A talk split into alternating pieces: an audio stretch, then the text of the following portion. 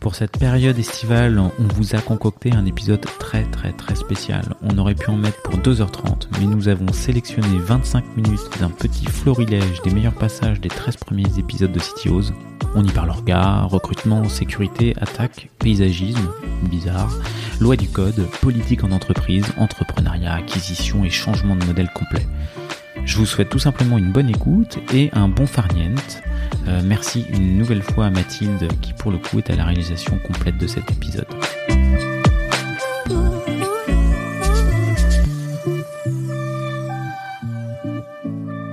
Alors moi, je suis, je suis, je suis quelqu'un de particulier peut-être parmi tes auditeurs, parmi les gens que tu as déjà reçus. C'est-à-dire que moi, je, je continue à développer. C'est tous les jours, même aujourd'hui, ce matin, j'ai développé une fonctionnalité. C'est-à-dire que je ne conçois pas mon rôle de CTO et ma fonction sans retourner à, à ce qui fait le, l'essence du métier, c'est-à-dire coder, développer. quoi. C'est quelque chose que j'aime, c'est quelque chose dont, dont j'ai besoin, c'est quelque chose qui me, qui me stimule intellectuellement et c'est quelque chose que j'ai toujours refusé d'abandonner. Voilà. Donc, euh, donc même quand j'étais dans le train, ben, je codais dans le train et c'est quelque chose.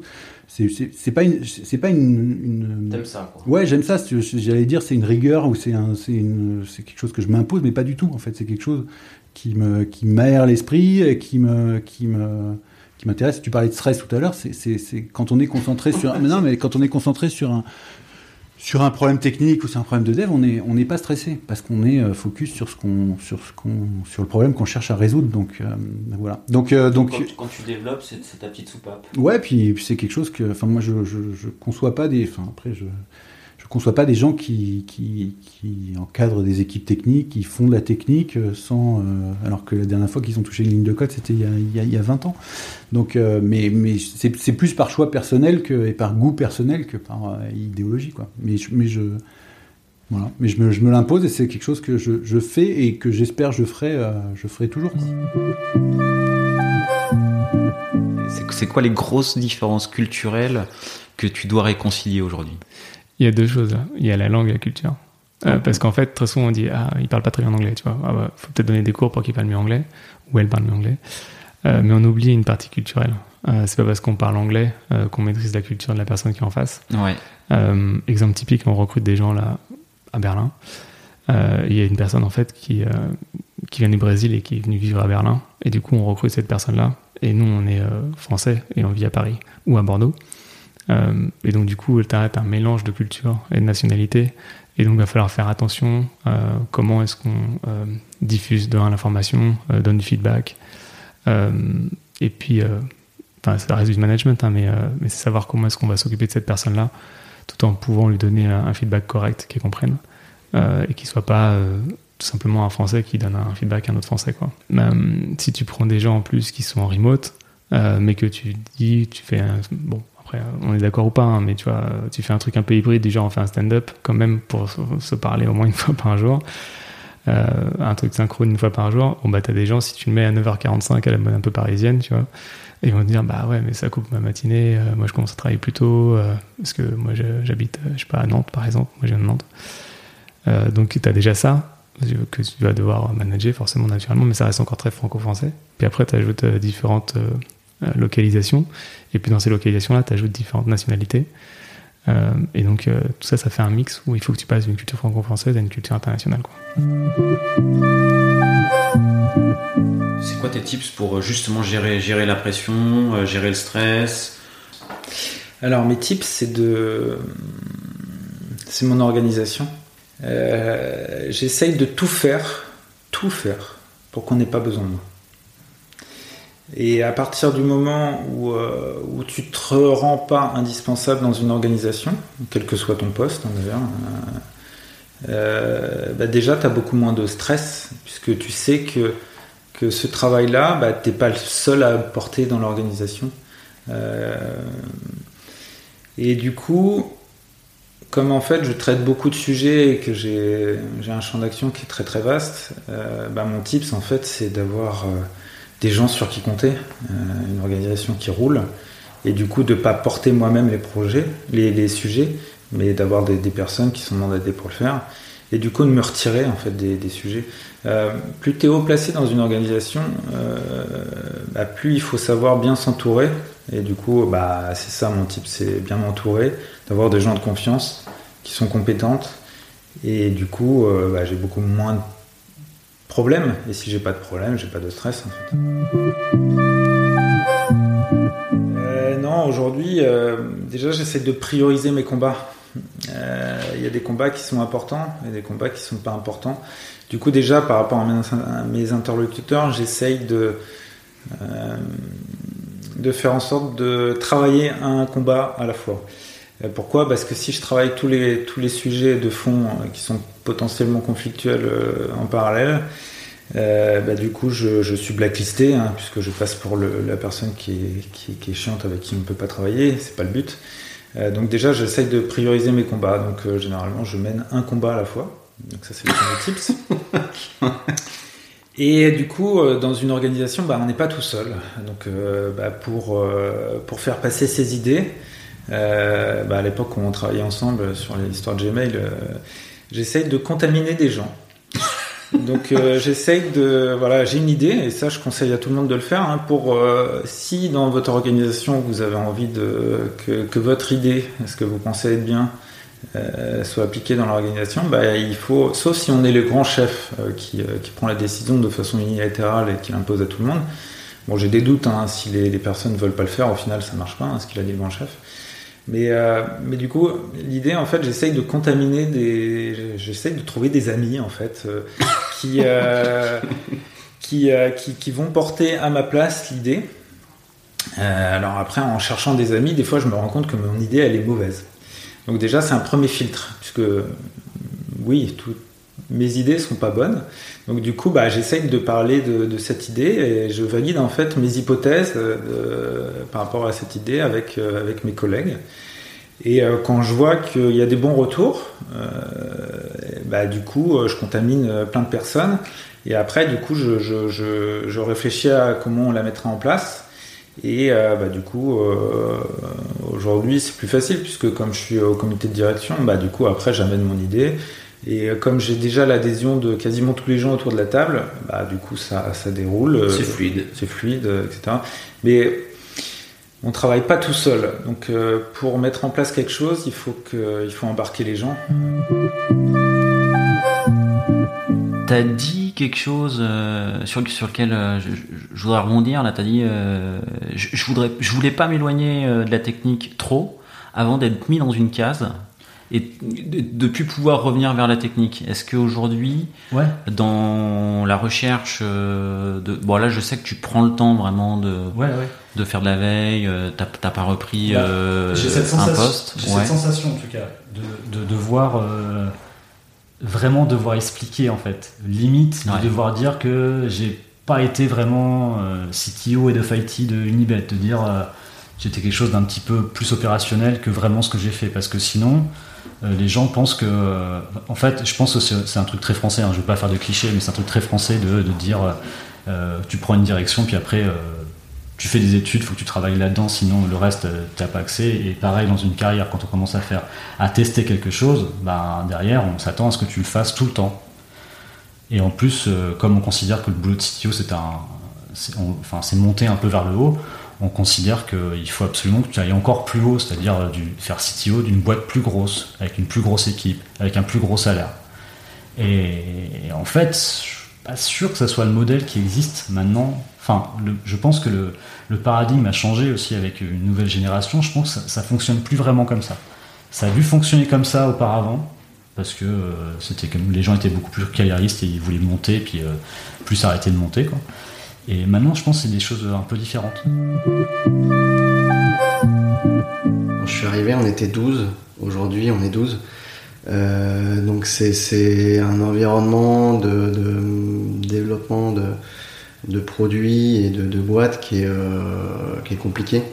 C'est-à-dire que le, on, a toutes les, licornes en tête ou, les startups qui font la une des journaux, qui scale des, des mesures incroyables et qui sont des problématiques de scale euh, absolument euh, hallucinantes. Et, euh, et à côté de ça, c'est vrai que je pense qu'il y a, un- à mon avis, la majorité des, autres boîtes, finalement, qui font pas la une, qui, qui restent dans l'ombre, et euh, qui, euh, finalement, alors ça peut être, euh, effectivement, quand on commence à monter sa boîte, on a finalement la première année ou les trois premières années, enfin c'est très variant en fonction du, du, projet et de la boîte, mais où on est vraiment en mode start-up, on fait avec ce qu'on a, on, on, fait avec les moyens du bord, on écoute aux Suisses, euh, enfin que tu, tu, tu, connais aussi finalement.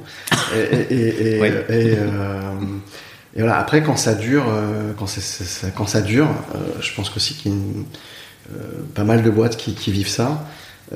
quand ça dure, c'est difficile. On rentre dans un jeu d'équilibriste un peu entre les, les, coûts, les coûts et les dépenses, d'arbitrage de sujets. de, en fait, qu'est-ce qui, est, qu'est-ce qui est vital ou pas vital en fait, parce que j'ai, j'ai, bah, le, backlog qui s'empile en fait et qui continue de s'empiler toutes les semaines et, euh, et notre vélocité bah, qui, reste, qui reste la même. Et donc, euh, euh donc c'est, un travail ouais, d'équilibrisme et, d'arbitrage euh, pas mal. Et c'est, c'est pas évident. Je pense qu'on a construit les bases qui, euh, sur lesquelles aujourd'hui on se rend compte que c'est grâce à ça qu'on manage nos, équipes à distance. Et les bases, tu vois, c'est pour nous, c'est le fait de prendre du plaisir dans, dans le dans le métier qu'on fait. Euh, c'est le fait de pouvoir être, d'avoir confiance. Tout a commencé quand Tony et moi, on se faisait confiance sur nos parties, même si on savait pas forcément exactement comment l'autre faisait. On se faisait suffisamment confiance et pleinement confiance pour le laisser faire parce que on, on croyait en fait que ce qu'il allait faire, ça allait réussir. Et c'est et la transparence aussi. C'est-à-dire que c'est quelque chose qu'aujourd'hui on met vraiment en avant, mais on avait une époque avec Tony où même quand j'allais aux toilettes, je l'appelais pour lui dire je suis pas là pendant 5 secondes, 5, minutes sur Slack. Euh, bon, à l'époque on avait, à l'époque on n'avait pas Slack, on, a, on, a, on avait Google, euh, on avait Hangout, mais c'est, non, on avait Skype même à l'époque. Mais euh, on, en était là, c'est-à-dire qu'on on était transparent sur toute la ligne et, et aujourd'hui pour nous c'est c'est des fondamentaux de de ce qui permet à du full remote de marcher. C'est-à-dire que il, faut pas on n'est pas dans une logique de fliquer les gens ou de, de savoir ce qu'ils font. C'est juste une logique où, comme on se voit pas, la confiance et la transparence, euh, c'est le, les fondamentaux pour que avoir une relation saine à distance et travailler surtout à distance avec des gens.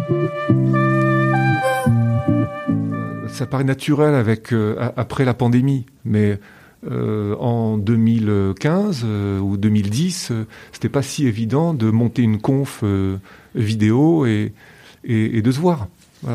Maintenant, aujourd'hui, on, se demande comment on a fait avant. C'est comme le lave-vaisselle. Hein on se demande comment on faisait avant d'en avoir.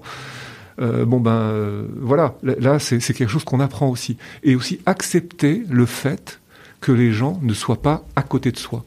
D'où le fait de recruter par exemple dans d'autres villes que là où on a des bureaux. Bon ben ça c'est un élément de culture, ça s'apprend. Et on l'a appris au travers des acquisitions. C'est le, lâche, le lâcher prise qui s'apprend aussi. C'est un lâcher prise, exactement, c'est le mot juste. C'est un lâcher prise. Il y en a d'autres, hein. euh, je vais en parler si on a le temps, mais euh, dans mon rôle en particulier, par exemple. Euh, parce que là, c'est des phases qu'on passe où on fait grandir la société et où la société a besoin de structure au fur et à mesure qu'elle grandit. Parce que sinon, ça coûte trop cher d'être dans la même organisation qu'une start-up. Ça coûte trop cher. On peut plus se permettre. C'est mm-hmm. un luxe qu'on peut pas se permettre. Parce qu'il faut continuer d'aller vite. Donc, euh, on apprend à se structurer, on recrute de nouvelles personnes avec de nouvelles compétences managériales, donc plus seniors, plus on, on avance et plus on recrute des seniors. Avec toutes les difficultés que ça peut engendrer, par exemple, sur les rôles respectifs des collaborateurs qui sont là depuis 5 à 10 ans, et à qui on doit dire tu as super bien bossé, merci beaucoup, mais on va mettre un manager au-dessus de toi. Et il faut expliquer ça. Ça, c'est pas facile. Est-ce qu'il y a une réponse qu'il faut pas te faire? Ouais, en entretien, si, si je sens, euh, si je sens que, que, que, voilà, que je parle à, quelqu'un qui, qui me dit qu'on va faire de la tech pour de la tech et, et qui, qui, qui a pas en tête les enjeux euh, de d'entreprise qui vont être, euh, voilà, qui, qui vont être hyper importants dans, dans son quotidien. Ça, c'est le genre de choses qui, euh, bah moi, qui, qui me rassure pas sur euh, sur notre collaboration, parce que la façon de travailler, que moi j'essaye d'inculquer, c'est euh, c'est ça, c'est la tech au service de bah, l'entreprise, au service euh, de l'utilisateur, et ça passe par aller plus loin que la tech au service de la tech. Et du coup, tu quittes Mediapart quand même. Je quitte Mediapart après 4 ans euh, vraiment euh, vraiment sympa. Euh, je quitte début 2014 et je fais deux choses. je fais un executive MBA parce que je voulais avoir un peu plus de, de, de vision, de connaissance de l'entreprise, du monde de l'entreprise, des autres métiers, même si j'avais beaucoup appris sur le tard, mais j'avais besoin d'avoir quelque chose un peu plus académique et plus solide. et à côté de ça, je me lance dans une aventure entrepreneuriale. En parallèle Les deux. Un petit côté, un petit côté J'ai commencé l'exec MBA euh, et 6-8 euh, mois plus tard, j'ai commencé l'aventure entrepreneuriale qui était parfaite avec euh, la poursuite de mon MBA parce que euh, l'exec MBA c'était aussi pour de l'entrepreneuriat. J'avais beaucoup de cours là-dessus, donc j'ai pas mal challengé tout ce que tout ce que je faisais. Et, euh, et, cette aventure entrepreneuriale a été euh, bon, un échec à la fin, mais en fait, euh, d'un point de vue intellectuel, euh, ultra enrichissante. D'être euh, pas que CTO, de devoir gérer vraiment le produit, de devoir parler business, de devoir parler avec les investisseurs, de devoir être crédible, de savoir. et donc c'était cool. C'est bien ça d'ailleurs qui nous a desservi, c'est qu'on a fait un truc super cool, super cool. Vraiment, euh, à chaque fois qu'on le montrait, c'est génial. Mais pourquoi, pourquoi tu dis que c'est ça qui vous a desservi? Bah Parce qu'on répondait pas à un problème. Du coup, l'équipe fait x2 en un, en un an et demi. Euh, toi, dans ce rôle-là, euh, tu, tu, bah, tu, participes notamment à, au recrutement, ouais, à tous les recrutements. Ouais, euh... Beaucoup de première phase. Moi, j'aime bien la phase de la phase où tu, tu as les CV, tu dois trier les CV, tu dois rédiger l'annonce. Généralement, c'est le truc rébarbatif. Et moi, c'était le truc qui me plaisait le plus. C'était de, bah, de, de, voir les candidats et de, avec peu d'éléments de, de, malgré tout, un CV, c'est pas, enfin, tu vois, pour euh, comprendre quelqu'un et quelqu'un avec qui tu vas bosser potentiellement plusieurs années, faut quand même les rencontrer. Donc euh, moi j'aime bien cette phase de cette phase de, de sélection des gens avec qui tu as envie de bosser, et surtout de premier coup de fil où tu essayes de comprendre les gens et de voir si ça fit. Et puis ensuite évidemment participer à la. la ah, c'est super marrant ce que tu dis parce que bah d'habitude voilà avec cette casquette euh, ouais. responsable, euh, on arrive plutôt en, en dernier en dernière étape. Ben, Toi, t'aimes bien être euh, dès le départ sur, sur la sélection sur des, des, CV. Sur, sur, le recrutement, je trouvais ça hyper cool bah, parce qu'on on allait aussi faire grandir l'équipe, mais on s'était laissé du temps pour le faire. C'est-à-dire que c'était il y a deux ans. Euh, en l'espace de en l'espace de deux ans, l'équipe a doublé et c'est vraiment en l'espace de deux ans. Euh, enfin, ça c'est ça il n'y a pas eu il y a pas ouais, eu ça en fois été... deux en l'espace de six ouais. mois. Ça s'est vraiment fait progressivement, ce qui nous a laissé le temps d'onboarder les gens et du coup d'avoir le temps de trier enfin tu vois de prendre le temps de choisir les gens avec qui on avait envie de bosser euh, vraiment sur le long terme et pas pour des raisons d'urgence ou des raisons d'opportunité. Petit rêve californien, euh, je, je, plaisante mais non non, non, non. en fait sympa, on était ça. on était à Paris, on était à Paris avec donc Abel, Clément et, et moi et euh, on payait nos, nos, nos petits appartements euh, un peu chers. On s'est dit qu'en s'installant dans une maison euh, tous les trois, on pourrait mutualiser nos salaires, enfin nos salaires pardon, nos, nos loyers pour avoir un bureau euh, dans une dans une baraque et être capable de bosser beaucoup mieux pendant la première année de lancement du projet. Donc, on s'est installé euh, on s'est installé dans le sud dans une maison sympa, euh, un peu isolée mais très sympa. Vous avez fait une coloc en fait? Ouais, ça on a fait une coloc, on a fait une coloc bureau euh, bureau maison. Euh, T'étais là-bas euh, il y a trois... quand euh, j'étais dans le coin exactement. Ouais, d'accord. Exactement. Et euh, et donc on, bah, ça nous a permis de gagner en fait énormément de temps parce qu'on a été focus sur le projet. On, on a pris le risque qu'on s'engueule, on a pris le risque qu'on bosse pas et en fait aucun de ces trucs-là s'est passé. Et on a super bien bossé pendant la première année. Ça nous a permis de vraiment lancer la boîte pour après remonter à Paris et là vraiment bah, lancer une levée de fonds, construire les équipes et consolider l'ensemble du projet. Euh, ce qui s'est passé, c'est qu'en étant dans cette baraque un peu isolée, ah la première année, elle doit être incroyable. La première année était pas mal. Ouais. Que... ouais. Bah, on a fait du, on a fait le du... jour, c'est la nuit, c'est euh, les soirées. Vous parlez, ouais. enfin c'est H24, vous parlez du du, du, du produit, projet, ouais, ouais. du produit, du projet. Et principalement du produit, ouais. Mais, mais de tout surtout. Enfin, tu vois, du, du marketing, du, enfin, bref, tout se passait tout le temps et c'était, c'était hyper cool. Là où ça a changé, c'est quand on a fait des acquisitions. Euh, on s'est retrouvé avec des gens qui étaient euh, meilleurs que nous techniquement.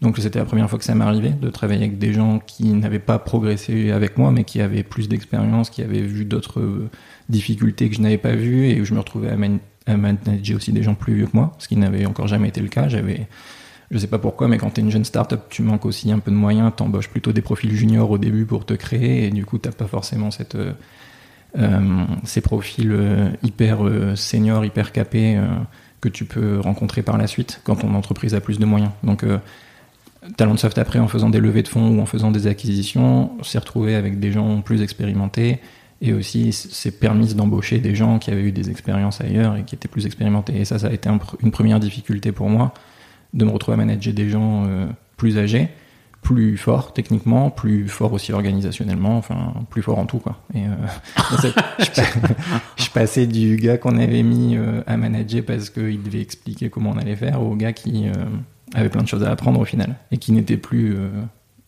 qui n'était plus dans une position confortable à décider en réalité.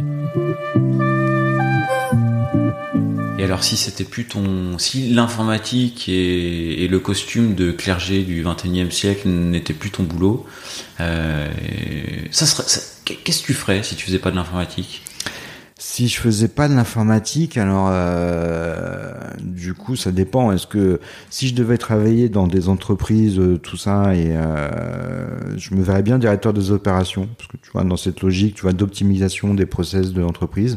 Mais pour le coup, il y a un gros enjeu politique euh, parce que tu es transverse aux autres et donc il faut pouvoir mettre ton nez dans les affaires des autres. Donc il faut du support, enfin du soutien politique en tout cas. Euh, sinon, je ferais architecte paysagiste, je crois. Tu vois, parce que globalement, il y a beaucoup de points communs entre. Tu vois, souvent on, fait des analogies entre le développement informatique et la construction. On devrait en faire avec euh, avec euh, avec le jardinage et le paysagisme, parce que c'est vivant en fait l'informatique. L'application, elle est vivante, le code, il évolue, tout ça. On parlait de la tumeur tout à l'heure, mais globalement, tu as une application, tu vois, je le vois, comme quand je fais mon jardin, elle prend, elle est au bon soleil, elle est arrosée, tout ça, elle va bien. Et puis finalement, elle prend, elle empiète sur celle d'à côté. Donc tu vas refactoriser, tu vas la prendre et la planter ailleurs, tu vois ce que je veux dire Mais cette logique, en fait, de mettre en place des choses qui vont grandir et grossir et évoluer, en prévoyant qu'il faudra qu'à un moment donné, toutes ces euh, applications, aient toute la lumière et l'eau qui va bien, tu vois, qu'elles aient toutes une belle golden source, tu vois, tu vois, sur du référentiel, bref, tous ces éléments d'architecture, en fait, euh, c'est de l'architecture euh, applicative et fonctionnelle, mais euh, il y a cette logique, tu vois, de, de, de, de paysagisme, je trouve. Le code, c'est la loi. C'est ça, c'est le fameux article écrit il y a très longtemps pour le coup, mais qui est toujours vrai et puis qui qui, qui est presque, euh, c'est- c'est- c'est- enfin, ce serait un truc qu'on devrait tous lire et découvrir parce que dans notre monde moderne où euh, la moindre de nos actions est soumise à du code informatique, que ce soit appuyer sur le bouton de l'ascenseur, euh, déclarer ses impôts ou, ou- ou trouver un rendez-vous pour se faire vacciner, le- tout ce qu'on fait est soumis à du code, du code écrit par des développeurs qui pense dans la moyenne doivent être à peu près euh, dans la moyenne de niveau que ceux que j'ai pu rencontrer dans ma vie. Donc il y a des gens bons, il y a des gens moins bons. Il y a aussi des développeurs bons, mais à qui on fait faire écrire du, du code pourri, soit parce que on n'est pas capable de leur expliquer ce qu'il faudrait faire ou, euh, ou quel serait le besoin en tout cas, ou euh, qu'on les oblige à faire du code pourri parce qu'on leur donne pas les moyens de bien travailler. Bref, mais on en arrive à des aberrations où euh, à la Société Générale, quand euh, à l'heure de midi l'ascenseur se vide pendant euh, 30 secondes parce qu'il est plein à craquer de gens qui vont déjeuner et que toi tu veux juste remonter au travail, ah ben, l'ascenseur a décidé que ça faisait trop longtemps que tu étais là et il se met à biper un son horrible pour te péter les oreilles et, et tu te dis tiens il y a un MOA quelque part qui a demandé à un développeur de dire tu vas bien mettre 5-10 secondes de son pénible parce qu'ils ont mis trop longtemps à libérer la porte quoi. Alors toi, tu y es pour rien. Toi, tu, aurais bien voulu, tu vois, juste ne pas avoir le son. Enfin bref. Derrière tout ça, il y a un développeur. Euh, je me souviens d'un soir où euh, c'était un samedi soir. À l'époque, je, grillais tous mes week-ends. Euh, on, a, a fait une migration. Ça a été sportif. On était très sportif. On a, a migré de data center en très très peu de temps. A, on a changé de, de, technologie en, quelques, en moins de trois mois, quoi, avec beaucoup de volume, beaucoup de serveurs. Et là, j'avais un enjeu euh, de base de données, de déplacer un certain nombre de, de, bases de données. Et j'ai juste trouvé une solution qui me semblait euh, bon sens paysan. Je copie, je stoppe le serveur, je copie tout, je copie les, les, euh, la partie disque, je copie le, les fichiers temporaires, je prends tout le truc, je le remets sur un nouveau serveur qui est virtualisé, euh, je redémarre, et là ça marche. Donc il est samedi soir, 21h30, je me dis je vais rentrer dormir. super. Je, me dis, Je sens que ça s'arrête pas là. ça va être le cas. Euh, et là, je me dis, mais ça va être super ça. Donc là, ça veut dire que euh, en, en 24 heures, euh, j'ai fini tout, de tout, de tout migrer ces serveurs. Donc j'envoie très fier de moi. Ça, c'est un autre point. J'ai beaucoup, j'ai beaucoup euh, communiqué avec avec ma patronne, euh, un peu fier quand ça marchait. Euh, Je pense que maintenant, je vais arrêter. ça m'a coûté euh, des week-ends. Euh, et je me retrouve à lui envoyer, ça y est, j'ai trouvé comment, j'ai trouvé une solution pour ne pas solliciter de l'aide extérieure et que ça ne nous prenne pas euh, deux semaines, trois semaines pour migrer ce- ce- ce- ces données, ces serveurs-là. Je reçois un appel dans la minute qui dit Bon, quand est-ce que tu as fini? Pour demain midi? Puis là, je crois que j'étais tout juste euh, encore en période d'essai, je bien sûr pour demain midi. ah là là là là.